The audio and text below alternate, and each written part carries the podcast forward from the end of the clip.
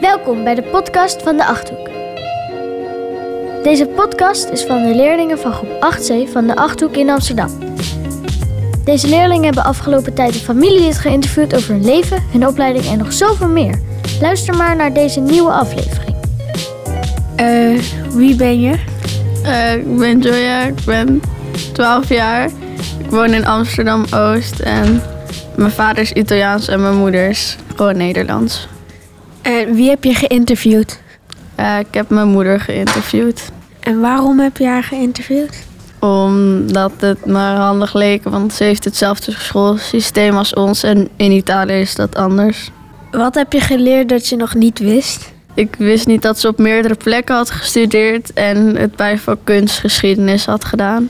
Welk stukje ga je voorlezen? Eh, de vervolgopleiding. Oh.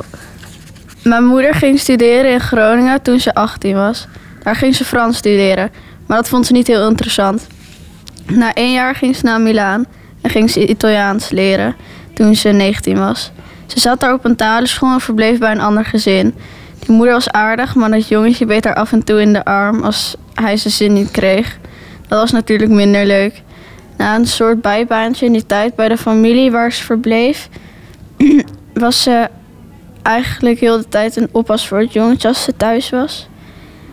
Eh, haar vriendin die ze daar had, heet Misa. Ze komt uit Japan. Daar heeft ze nog steeds contact mee.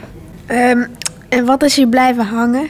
Dat, dat jongetje waar ze heel de tijd oppassen was, eh, haar beet in de arm als, ze, als hij zijn zin niet kreeg.